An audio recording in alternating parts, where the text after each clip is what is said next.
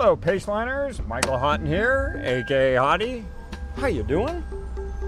I am getting some gas.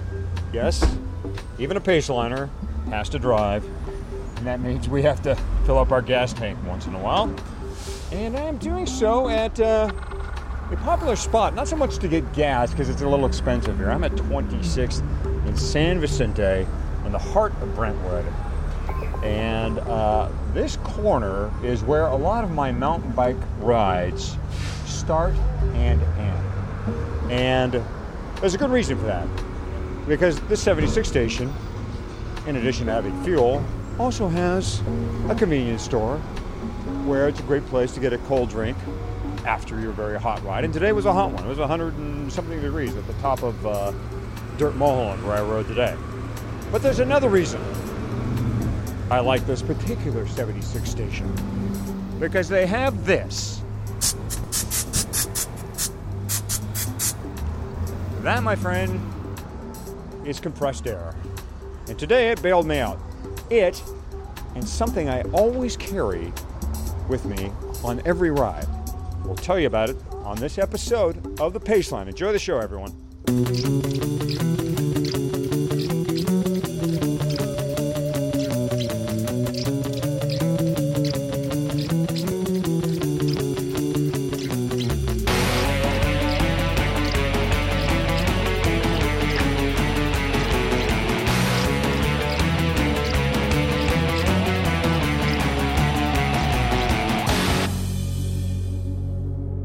Paceline, the podcast on two wheels. Patrick, Hottie, and me, Fatty.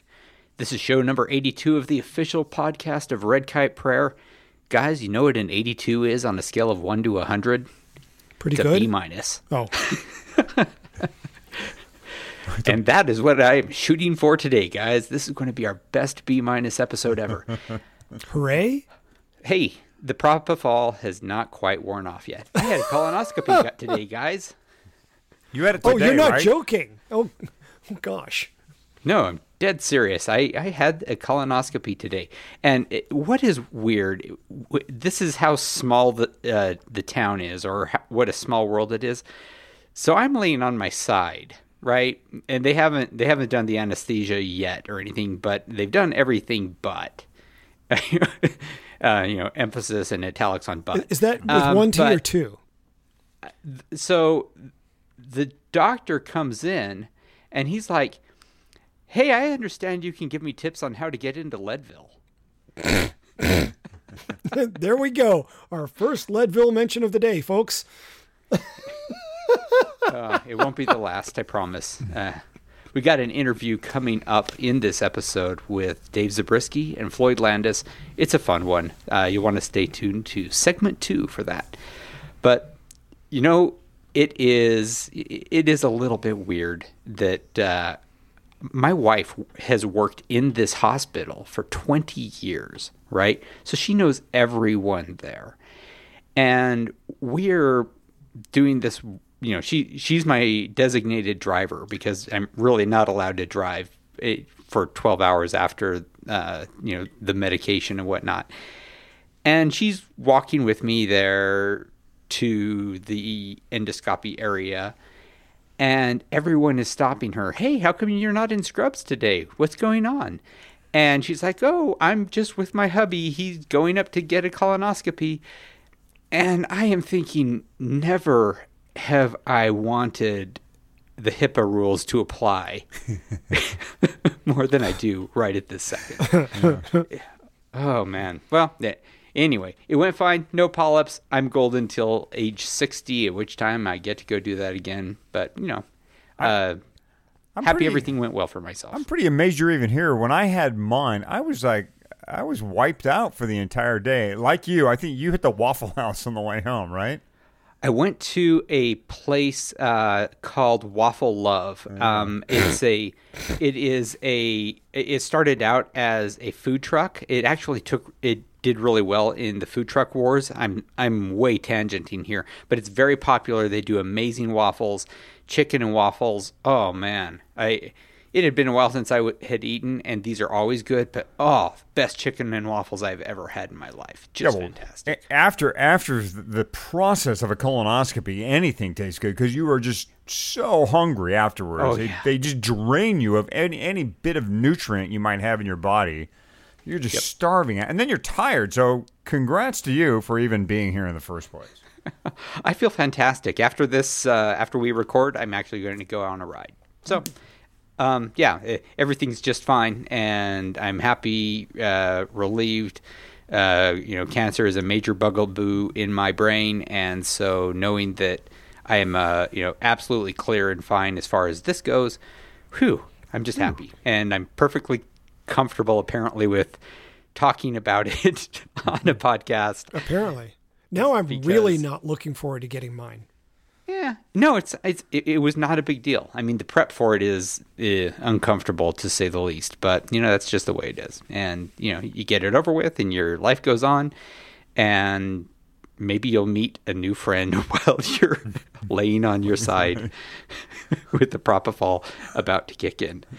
Oh mercy! Uh, can we talk about something else? Please, please, yes. please for for the love of all that's good in the world let's talk about something else let's talk about the punisher uh, not the not the upcoming netflix series but a uh, inaugural ride uh, slash race that i did last weekend this was an int- interesting one um, a uh, 100 and a- 115 mile ride the first uh, first you go out 50 miles and there's a big climb about you know I think 4,000 4,000 feet of climbing in the first 30 miles, drop down the other side of the mountain, make a turnaround at the 55 mile mark, and come back over. Uh, not as much climbing on the second climb because you didn't descend that much, but you've done around seven, eight thousand feet of climbing by the time you get back to where you started, and you've gone around 111 miles and that is where the and I mean a, a hard century, but not the hardest century for sure. It did that in about five and a half hours, and I did great. I was, guys, the man. I I actually took the Fondo division that I was entered in because I don't have a USAC rating and have no interest in getting one. Um, I was leading these guys a lot of the time. I was kind of putting the hurt on some of them just for the fun of it. And until the end of the second climb, I was just, you know, I, I was making things hard for everyone. And that's when I stopped being the man. Um, and in fact, the women's lead group, the the Cat One Two Three women's lead group, they were like these pesky flies all around me. I could not get away from them. They um, and Were you swatting actually- them? I, I was not I was not doing any swatting, but they um, you know the three there there are three of them you know they're going to be uh, one two three at the end of the day together. The three of them going down are about the same speed as me by myself going down. And so I would try to get ahead of them to get out of you know get out of their hair. They would try to get ahead of me to get out of my hair or to sit up or, or whatever. But we all were we all had this interest in being first. And you know I wasn't trying to beat them, but you know I wanted to get a fast time.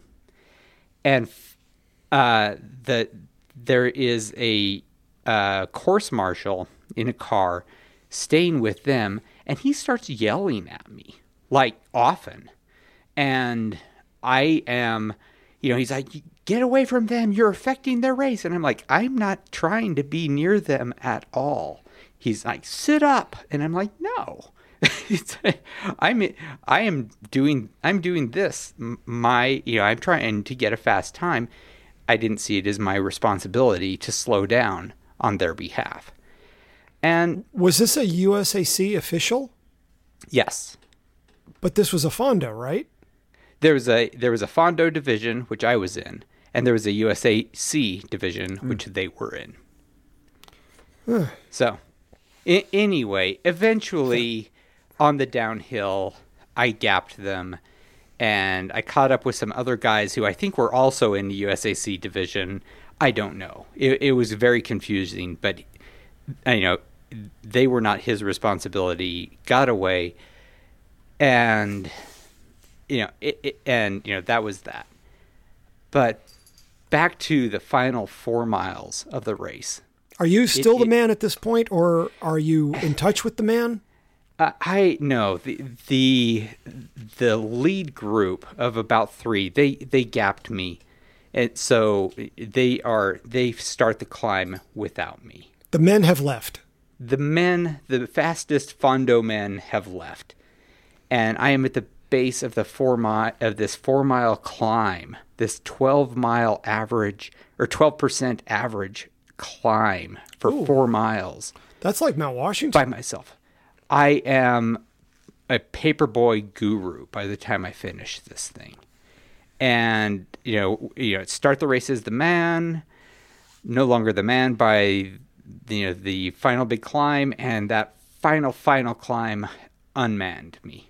I just was dying there, and everyone else was too. Ninety, uh, you know, I would say ninety-eight percent of us were just struggling to get up that at all and I am I'm just weaving back and forth, back and forth. You know, every time I swerve left, I look over my left shoulder to make sure that no cars are coming, so that I can do another one when a car is coming. I'm back on the shoulder of the road, just doing my best to stay upright until the car gets past me, and then it's back to paperboying, just up. And there are people who are walking, uh, Oh. people who have been ahead of me the whole day and it is just too hard and it's 94 degrees outside it was just so rough but i made it and my reward for making it to the top was the guy who'd been driving that car all day he comes up to me and he gave me the worst kind of apology. He gave me a sorry butt. You know those right? Oh, I hate those. where someone says sorry but and then they go on to lecture you over what they have in their head for i, I don't know it felt like for don't know, your perceived sins you know, of, for of seven riding hard on an event that you paid to be in. yeah you know for it, so that went on and on and on. So i got a sorry but apology and i took fifth in my category which was the most predictable thing in the world in fact i did predict it before the lease I, uh, before the race i told lisa i said i took fifth in my category at the crusher i took fifth in my category at leadville you watch i will take fifth today too and i did I'm still surprised. I mean, the the odds are actually sort of against that, you know, if you understand math at all, and I don't. But never minding that. you know, still, cheers. Yeah. The and I was I was happy with that. I mean, it meant I got a cool finishers medal. Uh, in fact, what I'm going to call the coolest finishers medal. It looks like a uh, kind of a skull made out of bicycle parts. You know, uh, cassette rings and things like that. And also, it has a bottle opener built right in. So, how cool of a finisher medal is that? That- and I- only 14 out of 50 of us in my category finished at all. Oh. The other 35 DNF'd because that final four miles, it was just too much. What I I I mean, I've never heard of an event with that low a finishing rate for for recreational riders. I mean, you know, it's, one thing if people like drop out of a crit that they've been dropped in, or you know, a, a road race where something. But I mean, so when people quit the fondo, they haven't finished this climb. What are they doing? What you know? What I think What they was turn the around and, and ride back to where their cars are. Um, because it, it is a mountaintop finish, and the rule of the race was, and in, if, for this guy to get permission to use this road, it had to be with the guarantee that you did not turn around and go down on your bike. It is too steep, and they were, uh, you know, there were legal reasons they did not want riders going down with rim brakes in particular uh, and blowing them off.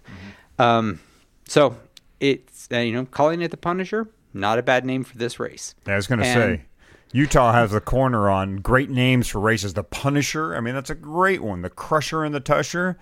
Yeah. And now the Punisher, this was in Park City, right? Uh, this actually is in a little town called Eden Utah. Eden near Park City, or I, th- I thought I saw a Park City connection here somewhere. Anyway, Close to Park City. Close Okay. to Park City. It actually goes up. Uh, the mountaintop finishes on Powder Mountain, um, and so it's a little. It's uh, it's in a different corner, closer to Ogden than to Park City, but uh, just a beautiful, tiny little uh, rural town. Um, lots of lots of tries happen in the area because there is uh, just you know it, it's well suited for that uh, with a nice reservoir and a good fl- uh, you know some good flat roads to do some uh, tri and Xterra type uh, races on, and this this was I mean it was an interesting thing to do to have to turn uh, you know to turn a cadence at like thirty was just uh, you know very very difficult. And I should point out my wife the hammer she too was the seventh overall Fondo finisher and the only woman to finish the Fondo category, which meant that she got a check for $150, which paid for our Airbnb. bonus. Score. Yeah. Yeah, yeah. So, And so there was there was a hurt me course and a don't hurt me course, right? I, I take it you did the hurt me course.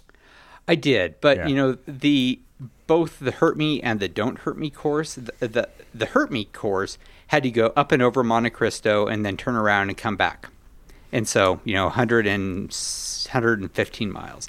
The don't hurt me course had to go to the top of Monte Cristo and then come back down, which made it so that there was one fewer climbs, but you still have to do the Powder Mountain climb, that mm-hmm. four mile, 12% monstrosity.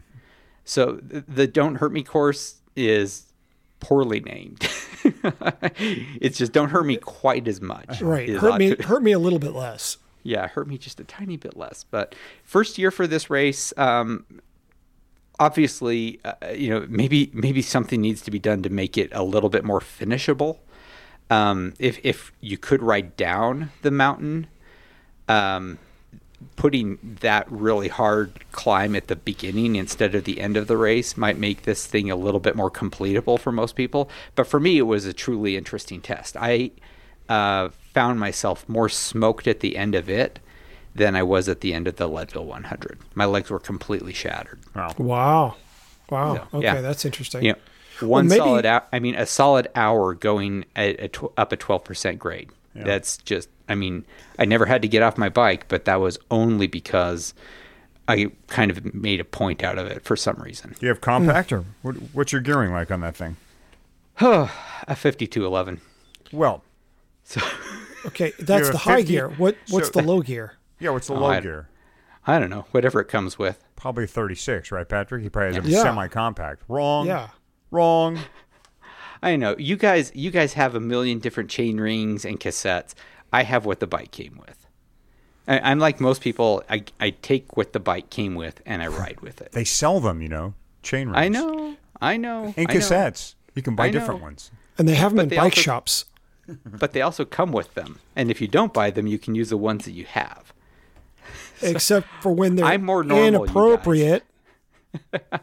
I know, I know. And if if I were like you guys, I would have a whole bike shop's worth of different rings and cassettes. But I'm like most people. I have a bike, and I have a set of wheels, and I have a cassette, and I have a- you know a set of chain rings, and that's what I have. But you've got you said the third bay of your garage is nothing but bikes. There must have been something you could have swapped out with. Like a mountain bike, you mean?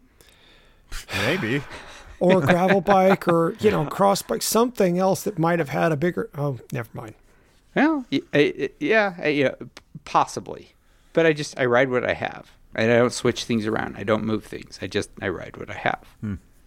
It works for me. I got to the top. I was fifth. That's true. You got fifth. I'm I, yeah, this is not a point of uh, uh of criticism. Who are we to I mean, say? I'm. This would be an interesting. This is actually an interesting. but you might have been fourth if you'd listened to me. No, I would have had to be twenty minutes faster to to be to be fourth. There was a gap. You don't know how good my advice is. Oh, I thought your advice was to uh, you uh, to be more of a, f- a fidgeter and twiddler with gears, but I'm I, I think that it would be interesting to hear from our listeners. Whether they are more like you guys who are ch- constantly changing out different gear ratios and cassettes and chain rings and wheels, or whether they're more like me, where you have a your road bike has a set of wheels and you have a set of cha- chain rings and a cassette. Which is more common? I want to hear. Leave us a comment. Let us know. Look, I, if you went into my garage right now, Fatty, you wouldn't be blown away. You wouldn't go, "Well, look at all the options you have." But I, I have, I, I feel like I have just enough stuff to get me through most situations. So for that hmm. situation, for the one you were in, God, what I'd really like to have, although I don't, is a micro compact. Be perfect for that race. 4832. Hmm. Praxis makes it. Beautiful. Be a beautiful setup. Put a 32 on the back, you got one to one. That'd be excellent. Do I have that? That no. Could I do something though that would help me get by? Yeah. I mean, typically, as an older man now, I ride a compact all the time. 5034. What the hell do I need a 5211 for? I don't. So I had 5034 I and I have a couple either. of cassettes. I have a 1225 and I have a 1228. And I'd have probably ridden for that event the 5034 with a 1228. And that'd have been better at least. I do have. I, I, I did ideal. think after the race that what I ought to have done, and I asked the promoter if this would be okay, if this would be at least in the Fondo division okay to do, to swap out to jump onto my mountain bike for that final four miles, where I have the XX1 group and just you know ride, you know, get into a low gear and stand up and ride. Who knows? Hmm. So but that that's sort of assuming that I will ever do that race again, and that is not an answered question quite yet. Even so, I mean, it, it was an intense day, and you know, I got what I came out of, uh, you know, what I went in for, which was a challenge to see whether I could do a a road that I'd heard was very challenging and difficult, and I wanted to see if I could do it. And turns out, yeah, I could struggle up it. So enough of that. Mm-hmm. And I think that that's a good time for us to take a quick break for a word for our sponsor. And when we come back, more of Leadville. I should apologize in advance, but I'm not going to. A couple great facts about Leadville. If you're new to the family, of course, we welcome you out here. Thanks for being part of the 2017 Blueprint for Athletes Leadville 100. Began back in 1983. That was the run by Ken Chlouber, who was determined to bring Leadville back from the brink. The Leadville 100 mountain bike was added 11 years later.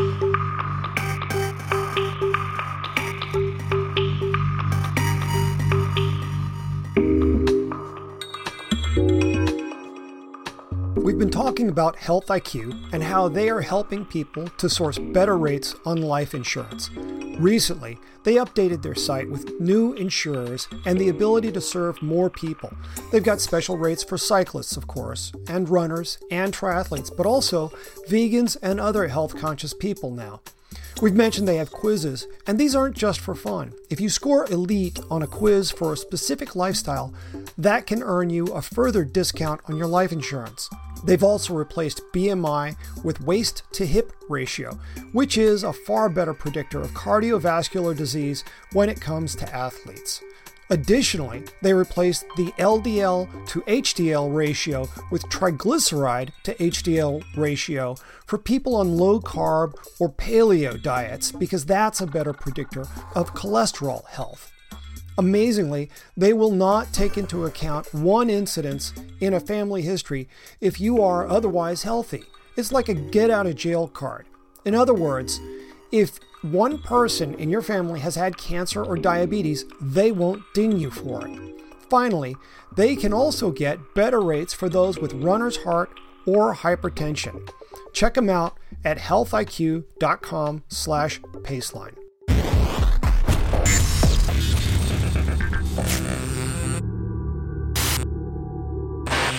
We're back, and guys, you should just ignore me from now on when I say that I'm done talking about Leadville because you know that that is forever not true. I, but this time, I feel like I have a justifiable reason. That is, the day after the Leadville 100, when you know a few weeks ago, I went over to Floyd's of Leadville to talk with Floyd Landis and Dave Zabriskie. I knew that they had done the uh, Leadville 100. They had lined up. I had actually seen them on the course. I wanted to ask them how their day had gone. It was a fun conversation, and they were pretty exhausted. They were packing. There were a lot of people moving, so there's some noise in the background. And their race report wasn't exactly what you'd expect from two former top pros, like at all. Let's give it a listen. We're in the glorious headquarters of Floyd's of Leadville here with We're good now. We're going. Dave Zabriskie. Oh, we've been going for a while. All right. Careful what you say out loud. Oh yeah. How are you doing, Floyd? Pretty well. I feel better than I did yesterday after that ride, but um, yeah, got me motivated. I think I'm ready to go do some training.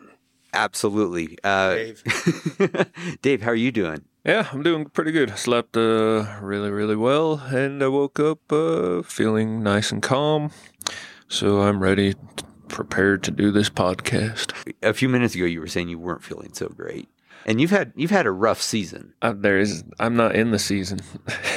For me, it's a season. You've done a couple of the races that I've been at. You you did uh, Crusher and the Tushar, and you did the Vision Relay.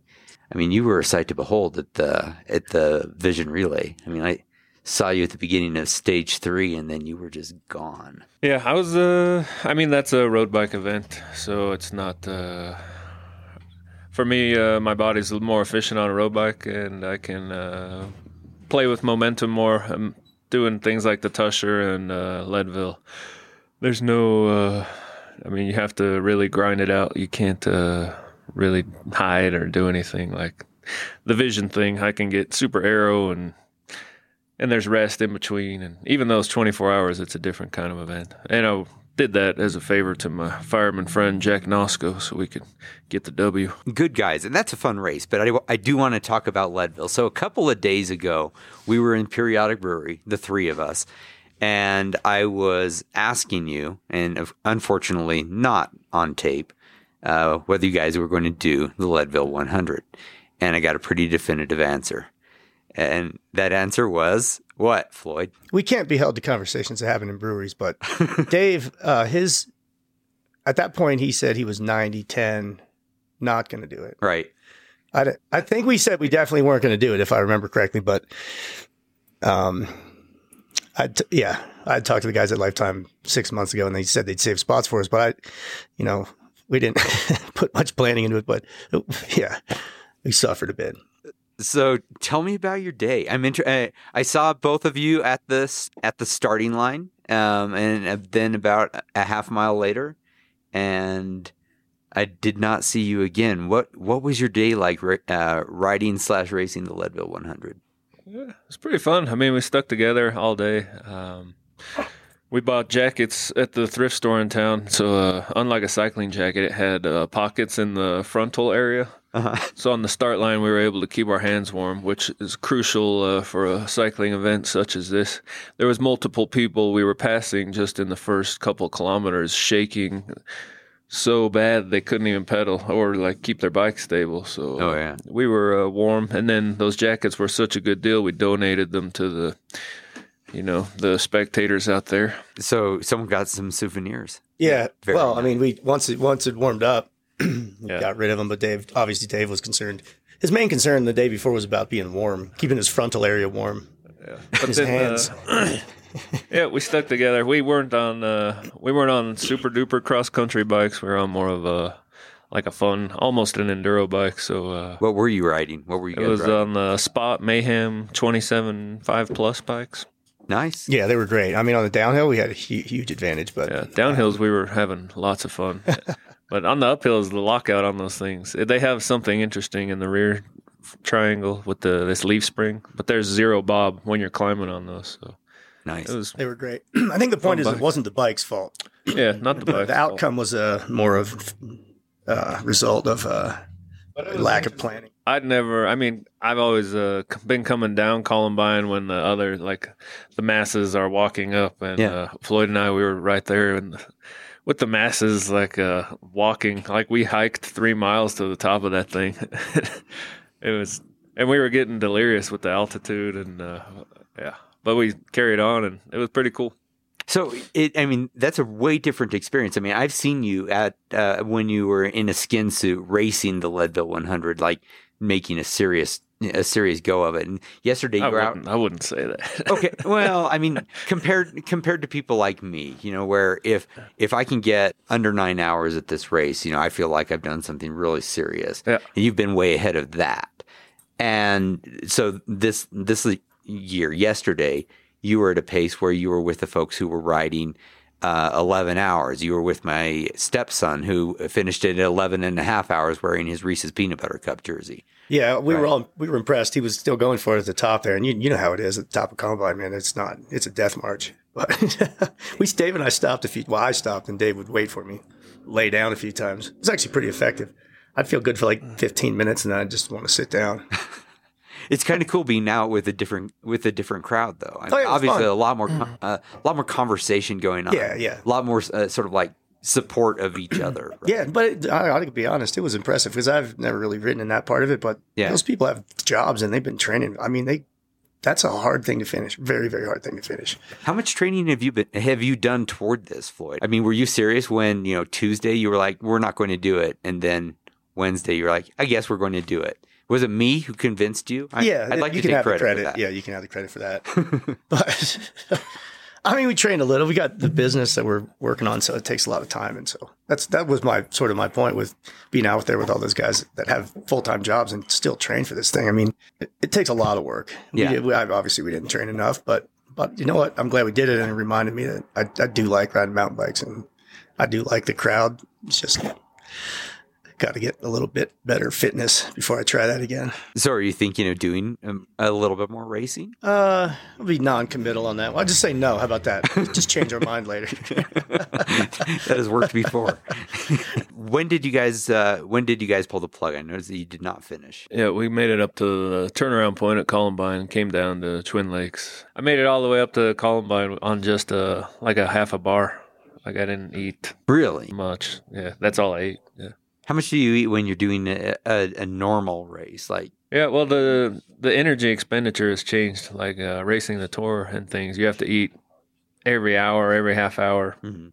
because you're burning the candles so hot. Like, but uh, something like this, where it's just a long endurance and you're not really at like you're not really putting out a lot of energy. Like you're just kind of at a steady state. So you are in that kind of more fat burning zone than sugar burning all the time. So it's just the difference over the years. Racing the tour, you're eating all the time, and racing this kind of thing, it's been an uh, adjustment. You don't need to. Like if I was to eat as much as I ate at the tour, I would get sick feeling.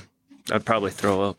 Let's talk a little bit about Floyd's of Leadville. yeah, but our main public uh, project at the moment is working on um, promoting our line of CBD products that we we're selling through um, a lot of bike shops, and we sell it online, and we can ship it, and it's um, it's great for you know post exercise recovery. Um, Tell me what CBD is. So this CBD, this is we can sell this, you know, um, to other states, and we can ship it because it's uh, hemp derived. CBD, it's a cannabidiol. It's a it's a similar molecule to THC, but it doesn't have a psychoactive effect, and so people use it for uh, anti-inflammatory effect, um, relaxation. You know, and a lot of endurance athletes have.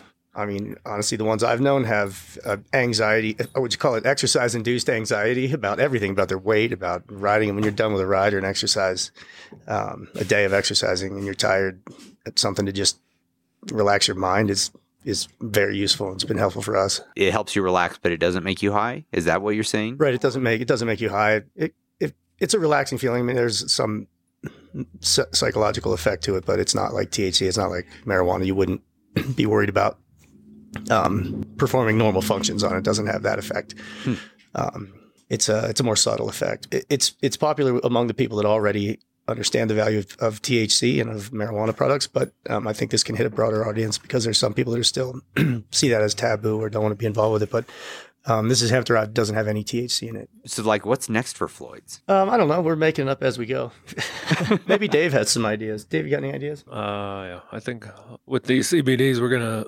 right now, we only have the 20 milligrams. We're gonna make a lower dose of a 10, and then a higher dose of 60 milligrams. But this, and then we're gonna do our uh, other stuff. But yeah, a lot of it is just to making it up. But I mean, I it- mean, we have a we have a big plan, but it's a yeah it's a secret plan. yeah everything's a secret. Everything's a secret. That's his statement for the day. But I mean, neither of you are food or drug scientists. How, where where did this come from? I mean, this, Wait, what makes you think that? I was a professional cyclist. That question has been uh, rendered moot.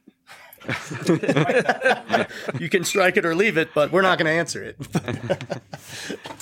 no. But uh, so, uh, how do you do your how do you do your research? I am interested. Well, so yeah, so our formulations and things like that we do, um, we we work together on, and and a lot of the stuff that is related to CBD or, and and THCs more specifically, um, is it, it's well known and generally accepted that there are, you know, broad. There's a broad, um, you know, spectrum of medical benefits that this stuff has, but there's there's just very little, you know, robust scientific studies that have been done because it's been illegal and it's I mean there's there are, there are a few but there's just so much that's missing that right now the much of what's happening is just by trial and error and so you know some people would be skeptical I was skeptical at first about CBD thinking you know it's maybe it's a placebo effect it, something hmm. related to marijuana but but it's real and and it has a you know it has a synergistic effect with marijuana products THC products but on its own it's it's very effective and so you know our our process for for making the formulations is just simple trial and error. Really? we're drug testers. That's what we've always been, where I was at least. Yeah, this stuff's been around for quite a while now. I mean, I think it was made most popular with that Charlotte's Web on CNN and the, trying to get the kids to calm down from the seizures and things. So we're just playing with our own formulations and trying to educate a different part of the public. I'm not familiar. Eh, Charlotte's Web. Yeah, that's just the CBD concentration that CNN did a special on a few years ago. Are are there any joint efforts between Floyd's of Leadville and DZ Nuts? No, they're two separate, they're completely separate entities. completely separate. But yeah. there there's a development idea for you. It does seem like you could make something yeah, of that. maybe nature. down the road there'll be an opportunity there. So, I- anything new coming out from that? Yeah, I I, wa- I was uh, toying with the idea of making a brown version to hide skid marks, but that's about. Yeah, some of these ideas they just go nowhere. Some things don't test as well as go others. nowhere. Yeah, That's odd. People don't like the brown formulation as much Seems like it would be a big hit. But among certain crowds. basically, a public admission that Now, Floyd, you've lost quite a bit of weight. I know. And so let's talk about this for a second. Yeah. yeah. Floyd told me I should get really fat and lose a bunch of weight. Because then it's something new to talk about. Because every cyclist I meet says that I look like I lost a bunch of weight, which is an insult to most people, or would be.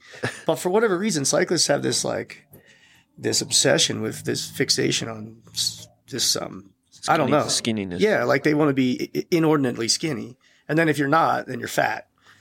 So not to say I wasn't fat. I've enjoyed being fat. It was fun, but um, I've made a career of that. yeah, a good point. Yeah, I tried to take over for you, but yeah. So everybody I met brought it up. Oh, you lost a bunch of weight, which I think is kind of weird, don't you? I mean, you just asked it, so maybe you can answer. I, I would not bring that up with anyone who is not a cyclist. But you're right. We are we are obsessed with weight, and we are perfectly comfortable in talking about not necessarily weight gain. If you had picked up a bunch of weight, Right, you know, I didn't bring that up last. right. But then you that's, when I saw so you. that's how it went. And then when I lost it, but then it was immediately a subject that was off that was on the table. Like, okay, we can talk about it. He's not fat anymore. that makes me think that uh, they were quite impressed with my uh, ability to gain. weight. Well, that was you though. I mean, you you were the one who, who gave me the who gave me the tweets like who's fat now in the I wasn't. when Look, we did a picture. I, I would take it back if it made if in any way it came off as if I was offended when people said it. I just thought it was odd because I don't think that that's the way. I don't know. Maybe that's how it goes. I don't, I've never been fat and then got skinny before, so maybe that happens to everybody. But it seems like cyclists are obsessed. All right, guys. Well, hey, thanks so much for being on the podcast. Yeah, man. Well, let's make it an annual thing. Maybe next year we'll finish. Maybe not, or not start. But we'll be here one way or the other. Can I just finish the last forty miles next year? That's what Dave was suggesting. so that is my interview with Floyd and Dave. Um, a, a- I- have I don't have a lot more to say other than I think it's an awesome idea for people who have been or are pro cyclists to either intentionally or not intentionally ride with the regular riders in a race. Uh, I mean, Floyd and, and Dave both got a real sense of what you know they're what cycling fans, people who work for a living, like Floyd observed, but train and want to do something important and big and feels like something special. And they were out there with them, you know, walking with them on the hard parts and laying down. As Floyd said, he wasn't kidding. They, you know, they laid down for a bit during this race, and and see what it is like for us normal guys to be out there doing these really tough races. I I really love that. Uh, in part, you know, I just I love the sensibility of both those guys. Uh, you know, they're not taking life too terribly seriously. Um, you know, or at least you know outwardly. I mean, if you're a business owner, you're certainly taking some stuff serious.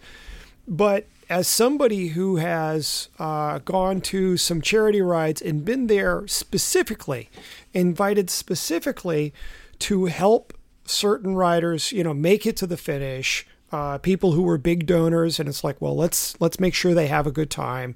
Let's make sure they can finish the hundred mile ride. Uh, I've been at events, you know, where that was my role was to help be a shepherd, and was aware that some of those two guys' former teammates were paid to be there and to hobnob with the hoi polloi and the moment that we started, they hit the jets and were gone and never hung out with, you know, any of the slower riders. So I've seen what the alternative is, and I really appreciate them for that. I really, really like that. So, an appeal to former pros get fat, but keep riding. and or see just what the be rest friendly. of us you know, I don't care if they get fat. Just be friendly. Hang out some. Good gosh. So, Yeah. Fatty, there, there was a lot of giggling and laughing uh, through the interview. Um, Sure. But uh, deep down, these two are running a serious and controversial business, especially for people outside of Colorado or not familiar with with the products. Did you get a sense of how that is is going for them so far?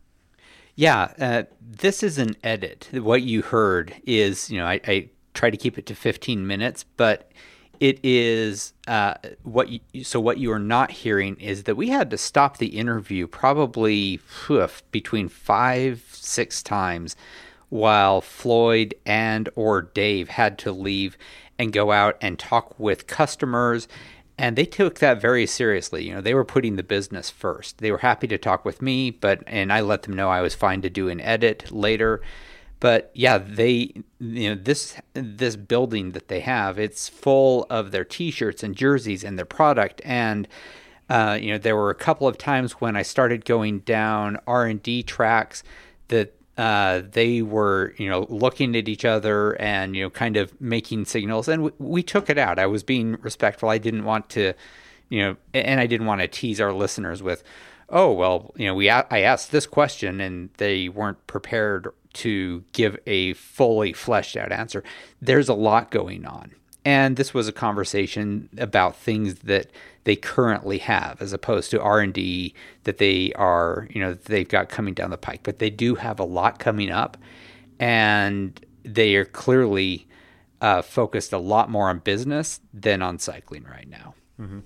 Is any will any part of their business, as far as you know, be actual THC product?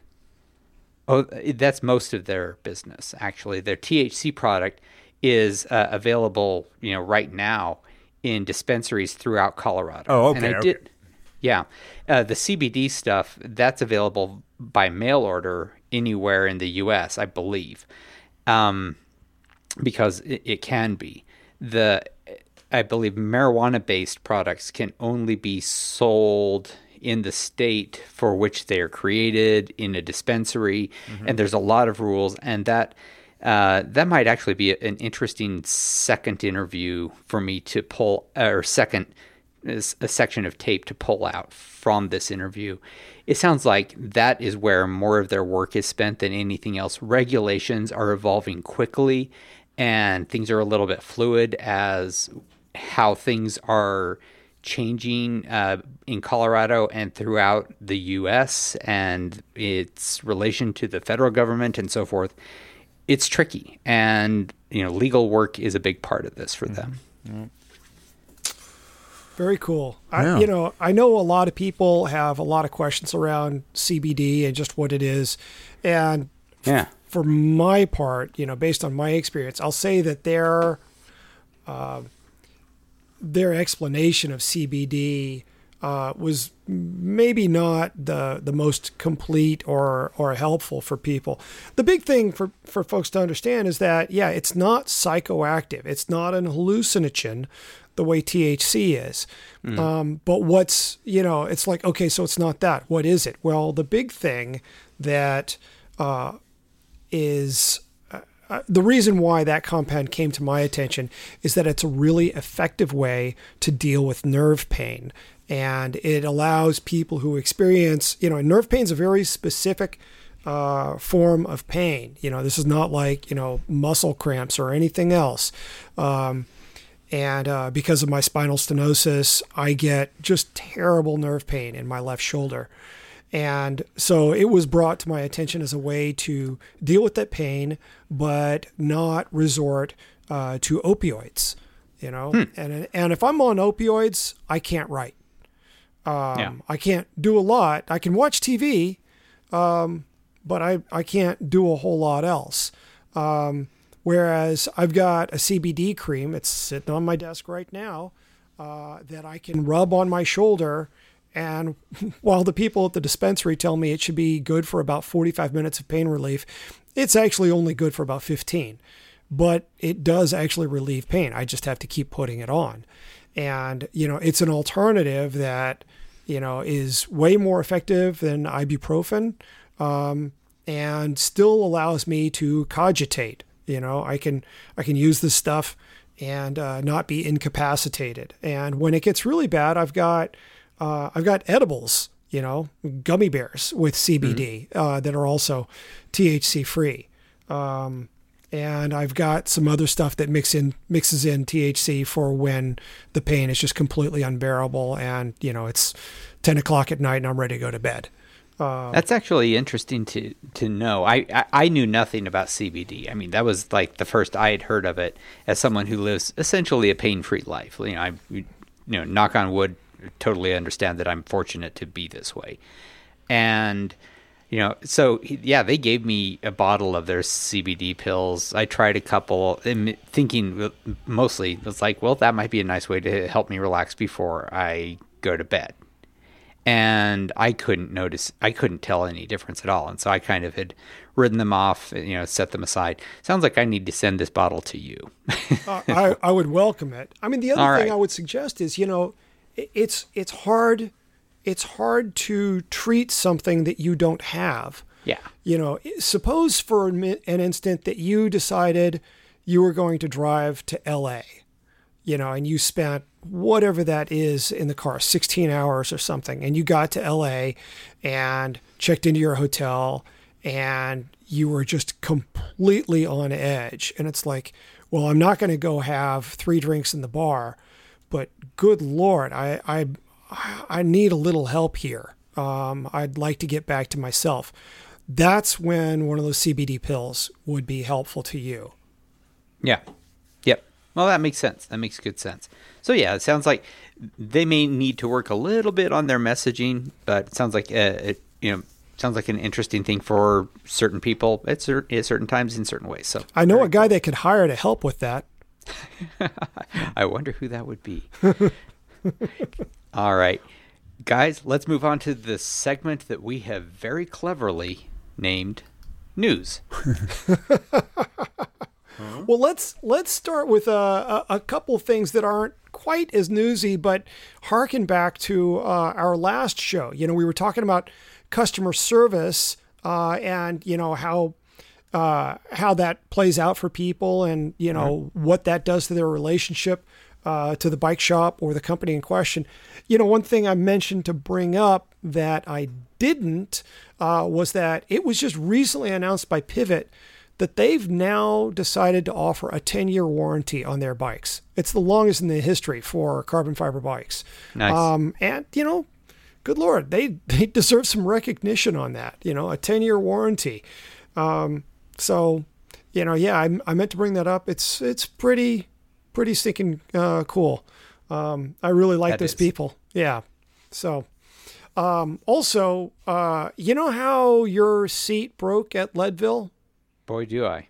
Um, I, I figured you might remember it, what with it being a personal experience and all. Um, a buddy of mine checked in and told me how his wife was on the start line of Leadville a couple of years ago. I, I, I really, seriously, he was in, or she was in Leadville, uh, and someone behind her said, uh, "Don't panic, but the head of your seat post is coming loose." Um, so it was a, an aluminum head bonded to an aluminum seat post. But uh, yeah, that bond was failing. Uh, they wound up wrapping it with duct tape. Oh wow. Yeah, um, I'm told it's it continued to wiggle, but she uh, she finished. Yeah, That is both impressive and pretty darn scary. yeah. You had a follow up as well too, Hottie. Yeah, quickly. We had Gerard Vroomen on last week as an interview. Of course, he's with Open Cycles and formerly with Cervelo.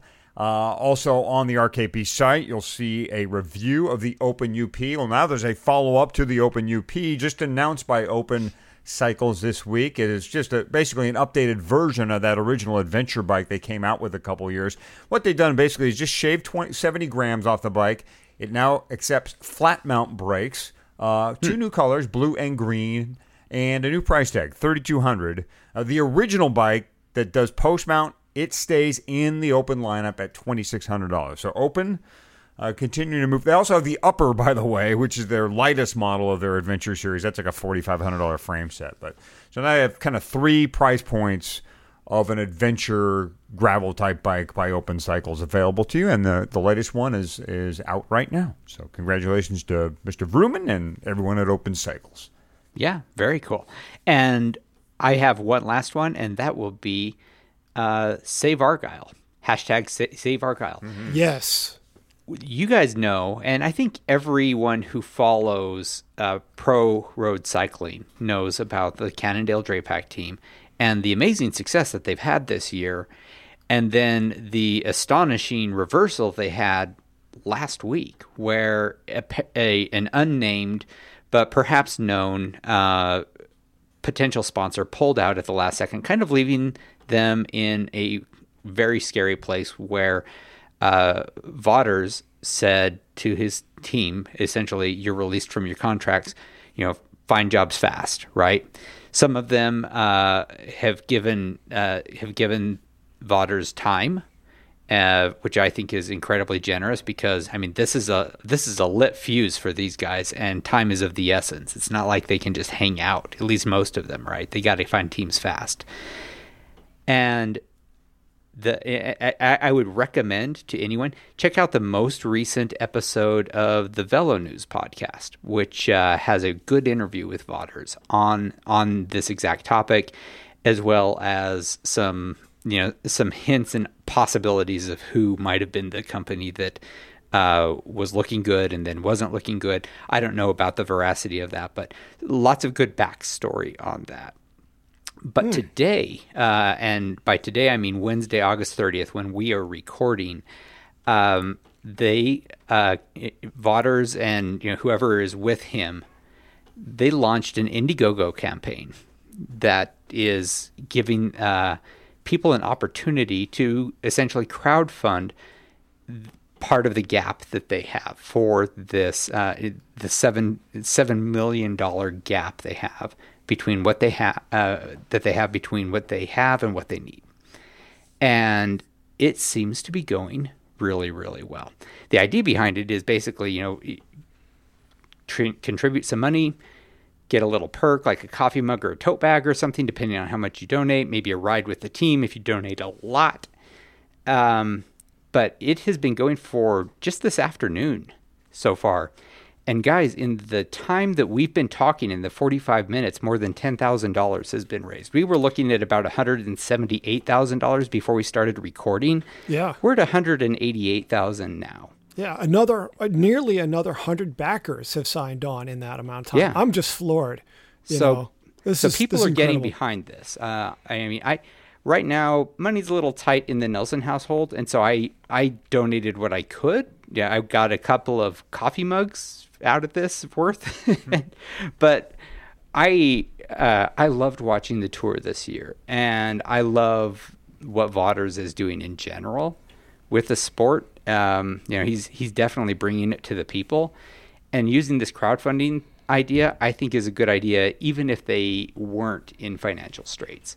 So I'm stoked for it, and I would you know recommend to our listeners do a search on you know on your Google or whatever social media platform you use on Save Argyle hashtag Save Argyle. You'll find the Indiegogo campaign no problem, and you know donate 25 bucks or 100 bucks, you know 50 bucks, whatever you can afford, and just be a part of this.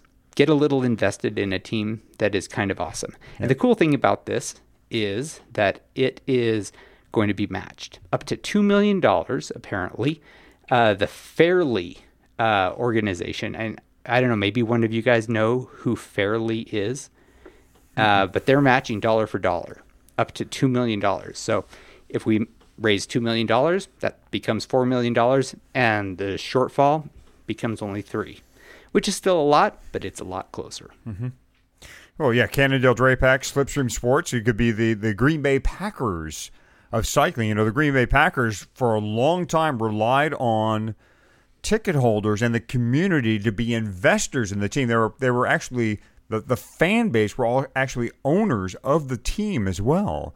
So by you making a contribution, buying tickets, season tickets, what have you, you also were invested in that team. You were a part owner in that team, you know. So uh, look, I'm going to make a prediction here. I think this is going to work out. I think Cannondale Drapac is going to survive.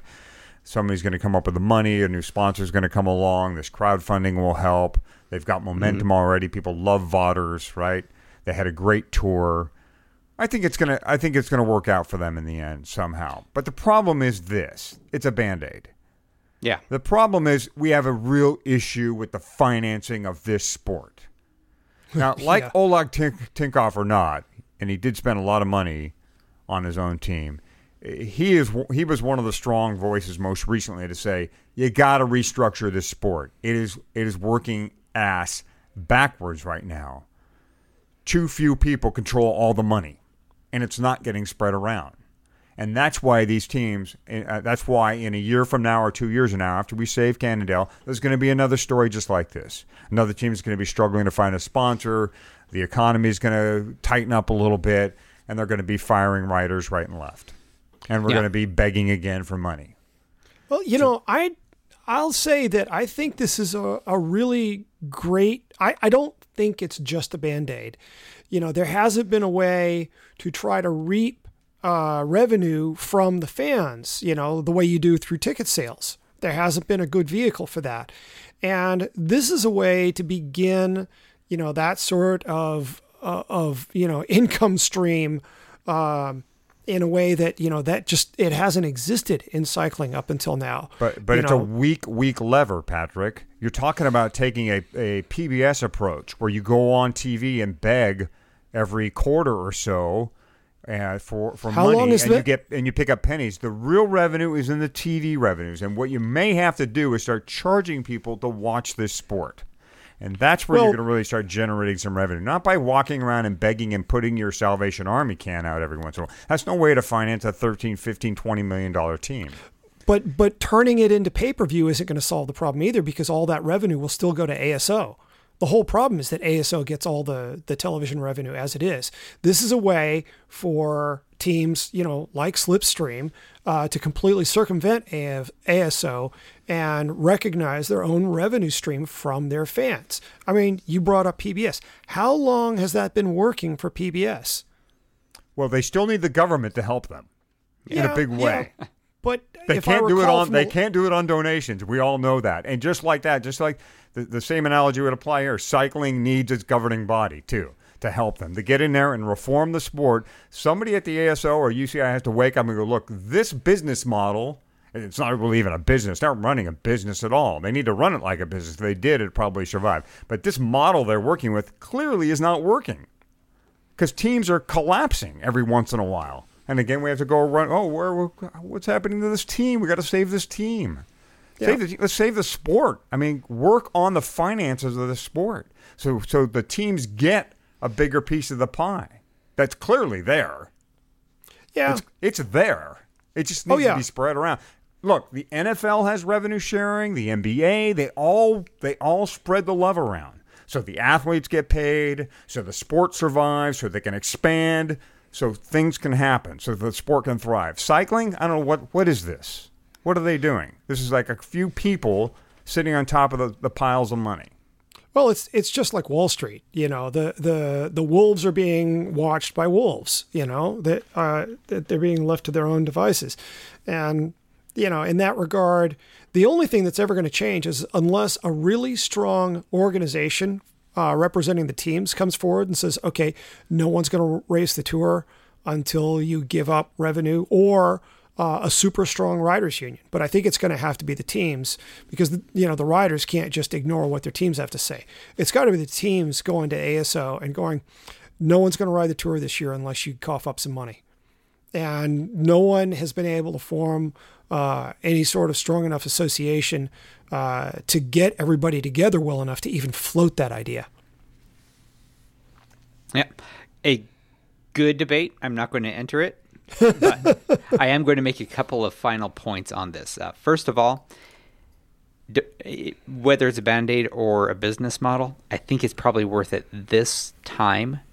Go make a donation. Uh, if Yeah. the team does not continue in 2018, your donation is going to be refunded. Okay, so you, your money's only going to be used if the team continues. So that's kind of cool.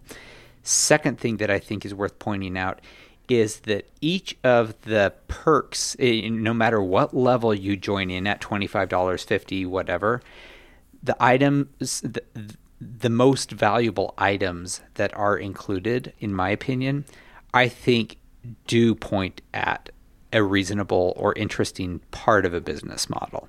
And that is you get access to insider content and a members section on the website.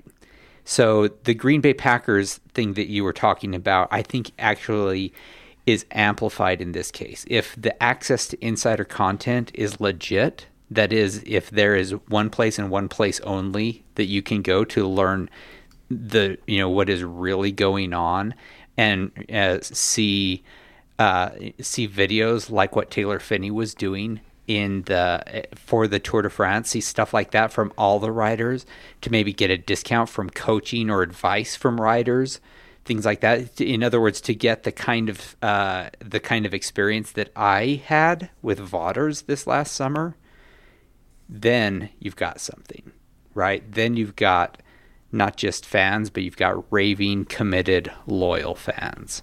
And I think that could be really interesting. Yeah, agreed. Well, in the end, the Packers needed uh, needed an infusion of cash too. The the the fans couldn't support them alone, and they did need Right. you know uh, deep pockets to help them out and help them win Super Bowls. But I get it. I do. I'm not telling people not to support this cause. Please support Cannondale Drapac, but please let's fix this sport Yep. before more teams end up in Vaughters's position. Yeah, it's not an either or. It definitely needs to be a both. I, I would agree with you there. Let's move on to the Paceline picks, guys. Yeah. All right. You know, I think I'm going to go first, and I'm going to sound like a broken record, but I am picking an independent and new race again. And I found out about this race while I was laying on my side today. yeah, I, the same guy, uh, you know, the the the doctor, uh, the uh, I, I whatever the kind of doctor is. It starts with endo and endo somethingologist, right? Um, he says, you know, the one who asked me if I could get him an inside track into getting into Leadville. He said, "Hey, by the way, have you ever heard of the Kokopelli 100?" And I had not.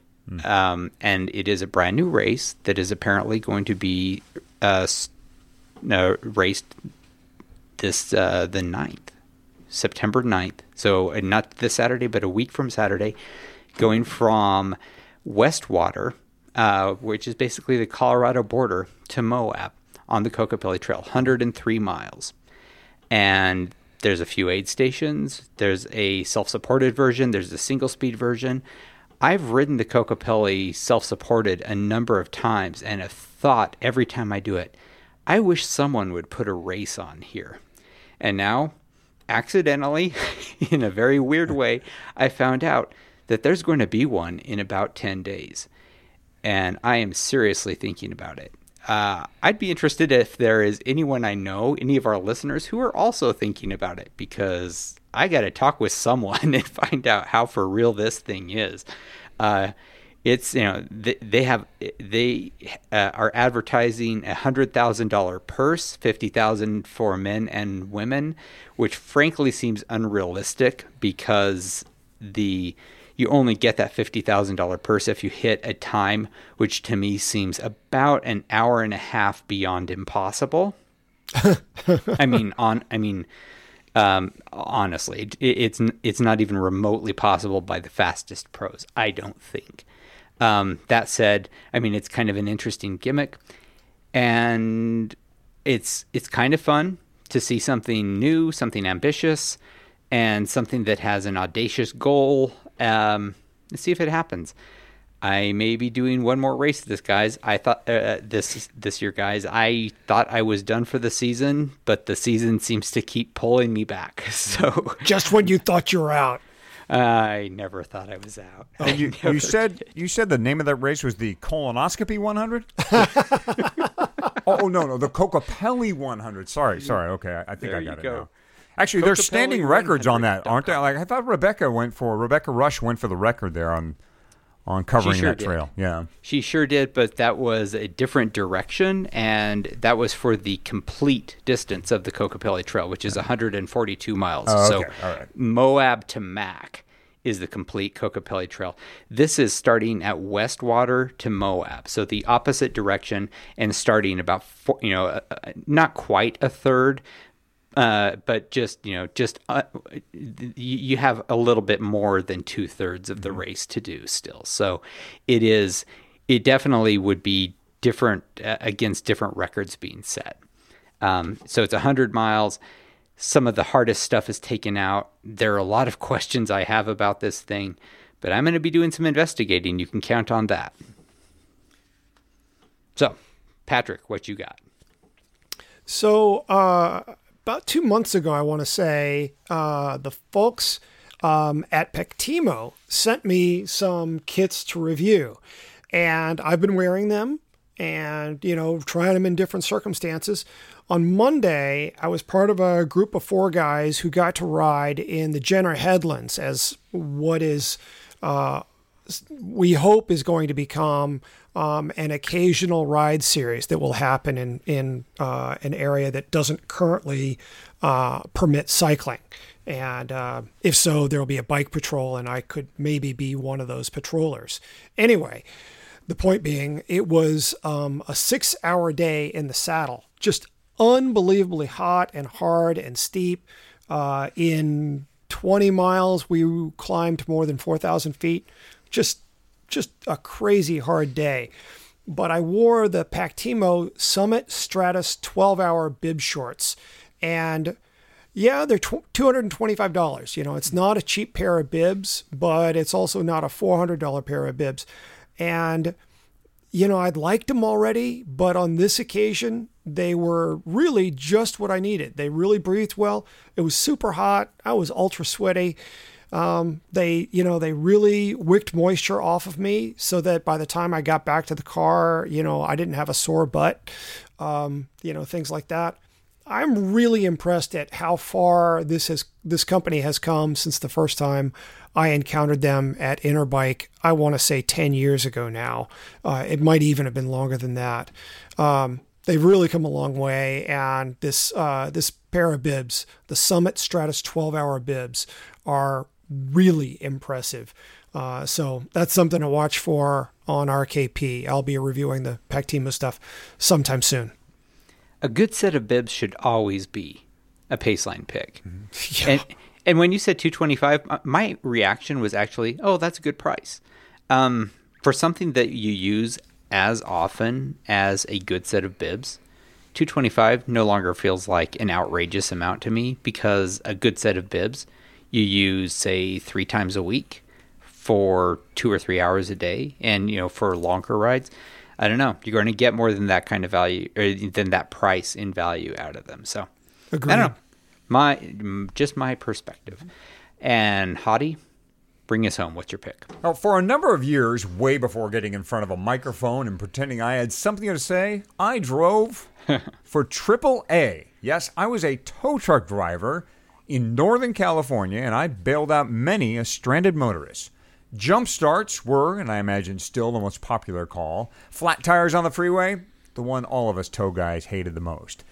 The way AAA worked back then was it, the Auto Association, would contract with gas stations and repair shops that had tow trucks.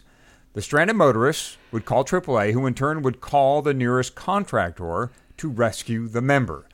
Contractors, the stations, were paid a flat fee per call, whether that be a simple jump start or lockout or a full on tow within with five miles of towing included.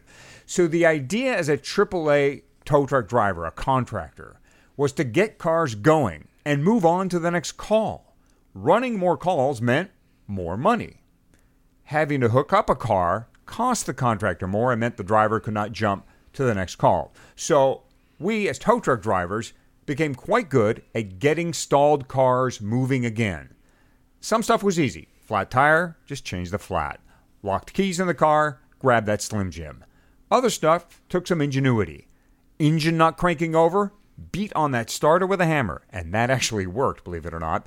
Car engine flooded with too much gas, hold the choke plate open to clear the excessive fuel. Volvos were notorious for conking out. The first thing you'd check for is a dislodged vacuum hose. Push them, pry on them, plead with them, do anything so you didn't have to tow the damn thing. So it's a bit odd that I have never been one to carry stuff necessary for my own roadside repair. That's in a car, at least. Now, there's not much you can do with today's cars if they break down, but being ready to change a flat or deal with an overheat is not a bad idea. My motorized transportation is a 2000 Toyota 4Runner. It has 220,000 miles on it, has the original struts and shocks, and I've only replaced the rear brakes once. I don't care about cars, and my 4Runner shows it. That dirty green 4x4 could strand me at any moment, and there's little I could do to get it, get it moving again. But when it comes to bikes, I channel my inner tow truck driver. I like to know if there is a problem that I can fix it well enough to get that bike home under my own power. This, of course, is achieved by carrying enough stuff to cover the basics. My seat bag is well stocked, and my cycling wallet has a few tricks too. In my seat bag, quite obviously, there's a tube. I used to carry two all the time, but with tubeless, I feel confident with one unless conditions are rough and or remote. There's two tire levers in there in case one breaks, two CO2 cartridges, and a headpiece. In my mountain bike seat bag, I have a spare derailleur hanger. Twice, I've needed that spare. I also stash some rolled up duct tape that I once employed to secure a uh, loose uh, brake line. My multi tool has Allen and Torx keys and a chain breaker. It goes in my pocket. In my cycling wallet, I have additional flat repair items patches, a boot or two, a tubeless plug tool, and a valve core tool. I also have a valve extender, a spare mountain bike cleat, and a cleat screw. Chain links, yes, both 10 and 11 speed. I also carry a handkerchief, mostly for sweat, but it doubles as a rag for a dirty job. It's a lot of stuff, but I look at other riders and I see them on a training ride with no seat bag and not much in their pockets and wonder what the hell they would do. I get it. They want to be lean and mean, but one day having just a tube and a CO2 it's not going to be enough, don't you think? I hmm. also carry a hand pump, a rare sight these days, especially in SoCal. But wouldn't you know it, the day I didn't pack it was the day I needed it. I was unloading my Turner Czar the other day, and when the back tire hit the ground, it was soft. Damn. I had pumped up the tires the morning of this ride, and the bike sat in the car all day, but somehow, by the time the afternoon ride rolled around, it had gone flat. But now that ride was in jeopardy. What to do? Options? Ah, hit it with some CO2 and hope for the best, or I could try some of that tow truck driver magic. I went for plan B by walking to a 76 station about three blocks away. You know, sometimes lawmakers do good things, and one law that was passed in California that required gas stations to provide water and air, that was a good law.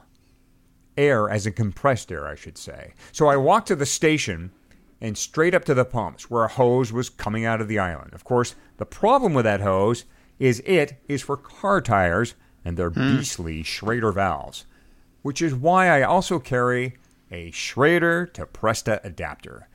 The gas station attendants gathered round as I whipped out my wallet of tricks. I threaded on that little brass adapter to the valve stem and attached their state mandated compressed air to my 29 inch wheel and squeezed the handle.